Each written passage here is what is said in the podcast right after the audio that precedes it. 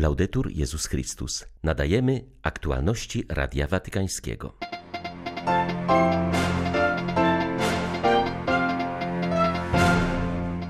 Krzyż wskazuje również na pokusę zgorszenia, która dąży do wybawienia za wszelką cenę siebie, zamiast poświęcenia w służbie innym, powiedział papież w homilii podczas mszy krzyżma. Jałmużnik papieski zwraca uwagę, że w Watykanie gest umywania nóg w Wielki Czwartek występuje dzisiaj pod postacią udzielania szczepionki najbiedniejszym i wykluczonym. Wielkim zadaniem wpisującym się w rok rodziny Amoris Leticia jest odbudowanie jej jako strażnika bezpiecznych i zdrowych relacji. 1 kwietnia witają Państwa Łukasz Sośniak i ksiądz Krzysztof Ołdakowski. Zapraszamy na serwis informacyjny. Cierpienia, które przynosi nam Ewangelia, nie są naszymi własnymi cierpieniami, ale cierpieniami Chrystusa w nas. Nie głosimy siebie samych, lecz Chrystusa Jezusa i jesteśmy sługami ze względu na Niego. Te słowa papież skierował w homilii podczas mszy krzyżma odprawionej przy ołtarzu katedry w Bazylice Świętego Piotra. Franciszek zaznaczył, że z głoszeniem Ewangelii często związane są prześladowanie i krzyż. Mieszkańcy Nazaretu, słuchający Jezusa w synagodze, bardzo szybko przeszli od zachwytu do lekceważenia. Jego słowa nie zostały przyjęte, a tłum rozpalony gniewem próbował odebrać mu życie. Zwracając się do kapłanów, podzielił się z nimi myślą, że godzina radosnego głoszenia i godzina prześladowania oraz krzyża są ze sobą ściśle powiązane. To prawda, że w krzyżu jest coś, co stanowi integralną część naszej ludzkiej kondycji, ograniczeń i kruchości. Jest jednak również prawdą, że w krzyżu dzieje się coś, co nie jest nieodłącznie związane z naszą słabością, ale jest ukąszeniem węża, który widząc ukrzyżowanego bezradnym, kąsa go oraz próbuje otruć i zdyskredytować całe jego dzieło.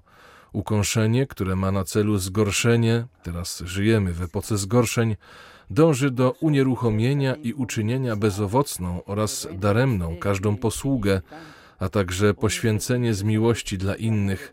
Jest to trucizna złego, która stale nalega, wybaw samego siebie. Franciszek zwrócił uwagę, że w tym ukąszeniu okrutnym i bolesnym, które chciałoby być śmiertelnym, pojawia się ostatecznie tryumf Boga. Trzeba prosić Pana o łaskę wyciągnięcia korzyści z tego nauczania.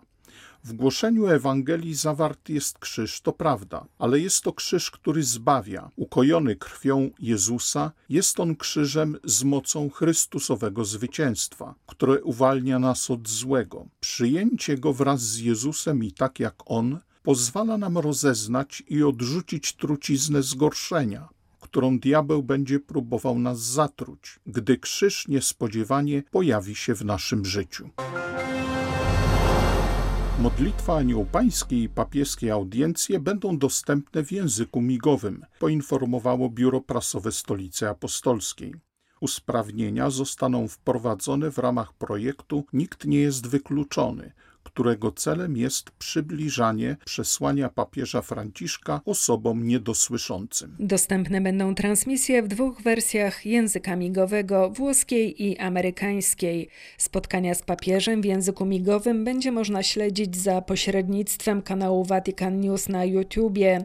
Pierwszą transmisją będzie orędzie wielkanocne i błogosławieństwo papieskie Urbi et Orbi w niedzielę Zmartwychwstania.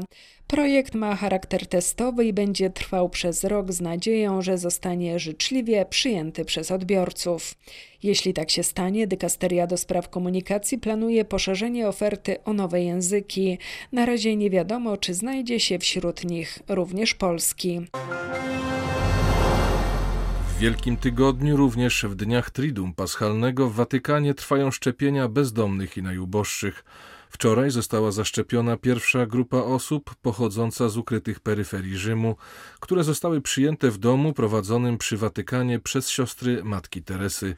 Znajdują się wśród nich szczególnie osoby z poważną niepełnosprawnością i upośledzeniem umysłowym. Jałmużnik papieski kardynał Konrad Krajewski nazwał opatrznościowym możliwość skorzystania ze szczepionki w obecnym czasie. Triduum Paschalne rozpoczynamy wieczerzą, Eucharystią wieczorną i jest y, ten znak mandatum obmycia nóg. W tym roku szczepionka będzie tym znakiem obmycia nóg y, biednym. Myślę, że to jest bardzo ważne przesłanie, ponieważ pandemia nas bardzo ogranicza. Okazuje się, że nie, że ten znak może być także pod inną postacią, pod postacią szczepionki i wtedy pochylamy się tak jak Chrystus nad biednymi i dajemy im tą możliwość ochrony życia, by narodziło się życie nowe i by to życie było podtrzymywane.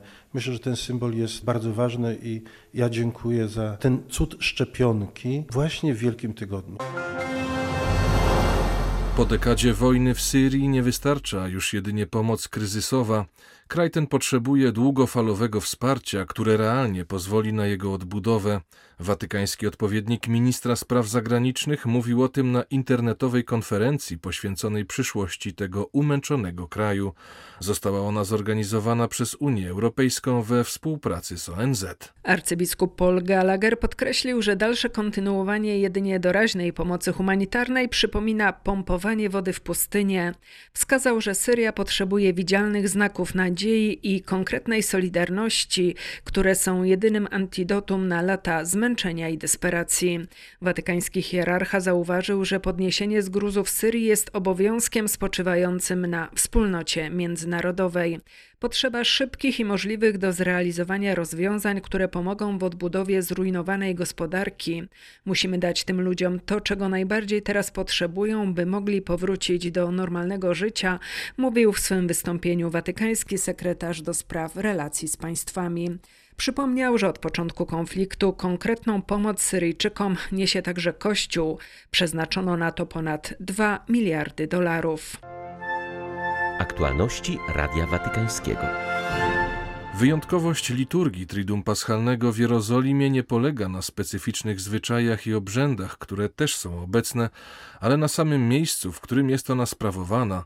To tutaj cierpiał, umarł i zmartwychwstał Jezus Chrystus, podkreśla w rozmowie z Radiem Watykańskim ksiądz Vincenzo Peroni, wieloletni papieski ceremoniarz, od kilku miesięcy posługujący wraz z braćmi z kustodii Ziemi Świętej w najświętszych miejscach chrześcijaństwa. Zasadnicza struktura obrzędów Triduum Paschalnego w Jerozolimie jest taka sama jak w liturgii łacińskiej.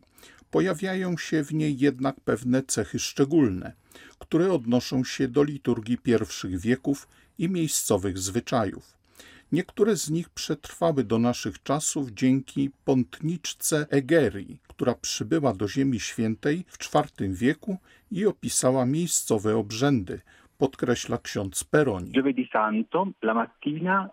Rano w Wielki Czwartek, ponieważ zgodnie z zasadami status quo w Ziemi Świętej wszystkie liturgie odprawiane są wcześnie rano, na zakończenie mszy Wieczerzy Pańskiej odbywa się procesja z Eucharystią wokół miejsca Zmartwychwstania Pańskiego.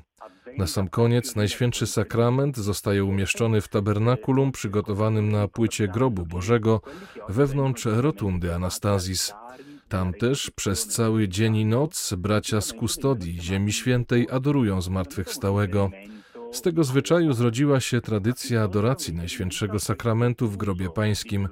Nie było to jednak odniesienie do śmierci, ale właśnie do jerozolimskiego zwyczaju umieszczania Eucharystii w grocie zmartwychwstania. To tradycja, która potwierdza treść naszej wiary. W Eucharystii jest obecny Jezus, który zmartwychwstał właśnie tutaj. To właśnie Eucharystia najlepiej objawia nam wielkanocną łaskę.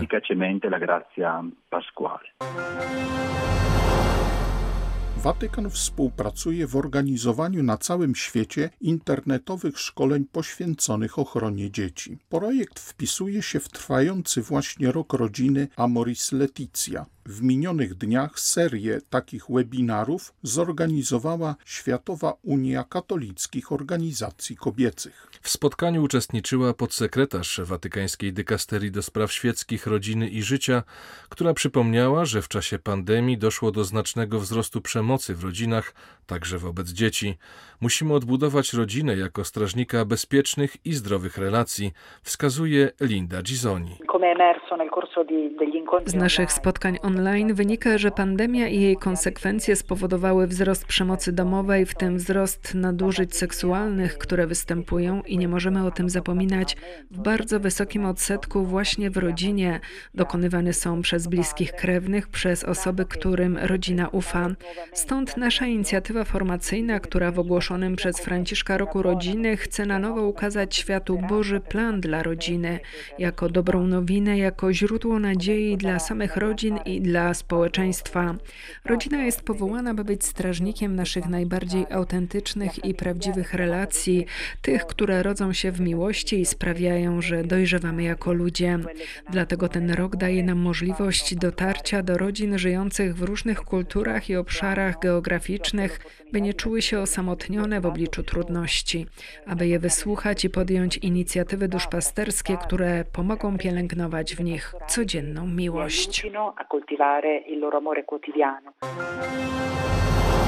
Wśród siedmiu osób zamordowanych wczoraj w Nigerii przed jednym z kościołów w stanie Benue był młody ksiądz Ferdinand Fanen Ngugban.